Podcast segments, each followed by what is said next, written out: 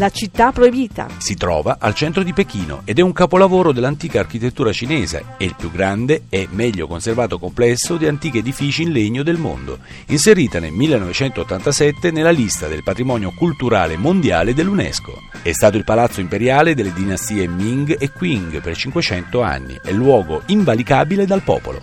Il pozzo di San Patrizio. Si trova ad Orvieto, in Umbria, ed è un vero capolavoro di ingegneria. Fu realizzato per proteggere Papa Clemente VII, che dopo il sacco di Roma si era rifugiato ad Orvieto, ma temeva assedi anche qui.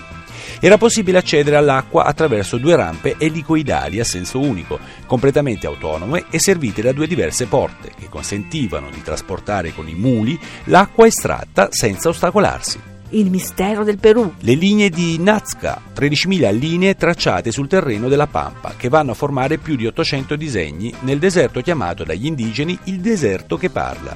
Le linee sono visibili solo dall'alto e presuppongono conoscenze geometriche e astronomiche avanzatissime. La mosca alternativa. Quella che vi travolge appena mettete piede nel più grande centro d'arte moderna in Russia, Vinzadov, un'ex fabbrica del vino in disuso, trasformata in un laboratorio di creatività ma un altro splendido centro d'arte contemporanea è il Garage Center a Gorky Park. Lo spettacolo più commovente di Praga. Le tombe disordinate del cimitero ebraico che raccontano la storia dello Yosefov, il ghetto a pochi passi dalla piazza della città vecchia, in cui gli ebrei furono costretti a vivere fino quasi alla fine del 1700.